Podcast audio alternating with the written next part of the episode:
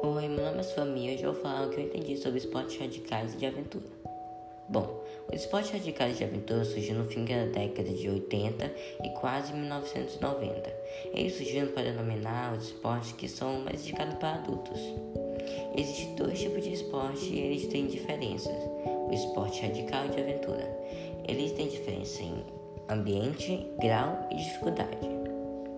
Você sabia que eles podem aliviar os estresses e melhorar o raciocínio lógico?